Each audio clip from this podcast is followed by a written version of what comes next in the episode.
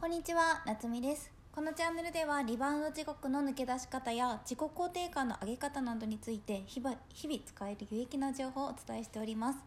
今回のテーマは代謝もメンタルも下がる行動ワースト3というテーマでお伝えしていきたいと思います。え同じこと行動をするのであれば代謝が上がる行動をしたいですよね。ずっと続けられる方法を見つけていくことがリバウンド地獄から抜け出す秘訣になります。代謝が上がれば無理とか辛い我慢をしなくても食べても燃やせる体になるということなんです。今回は代謝もメンタルも下がってしまう行動ワースト3をお伝えしていきます。ではまず1つ目です。睡眠不足。内臓を動かしたりとか呼吸をしたり私たちが生きているだけで消費してくれるカロリーである基礎代謝。この基礎代謝量を左右するのが睡眠中に出る成長ホルモンなんですね。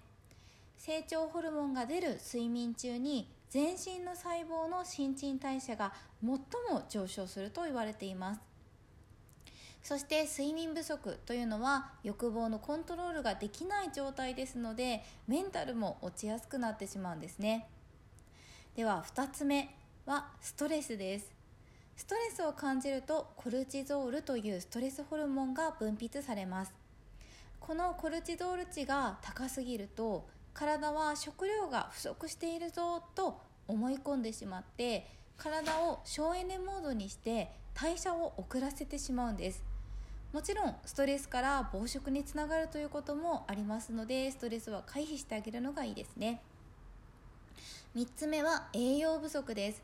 体が栄養不足になると食べたものをエネルギーに変えられなくなります。その結果基礎代謝が低下してしまうんです。さらにエネルギーを体内に溜め込みやすくなってしまい痩せられない体質になってしまうということもあります。せっかく頑張って食べることを我慢していたのにこれだと本末転倒ですよね。引き算ではなく足し算思考でいきましょう。食べ過ぎたから夜ご飯は抜こうではなくて野菜とか海藻とかきのこをプラスしようかなと考え方とやり方を変えるだけでもかなり変わってきますしそして心も軽くなってきますよね減らさなきゃとそういった不足感を持つよりもプラスしよう補おうこの方がメンタル的にも楽ではないでしょうか？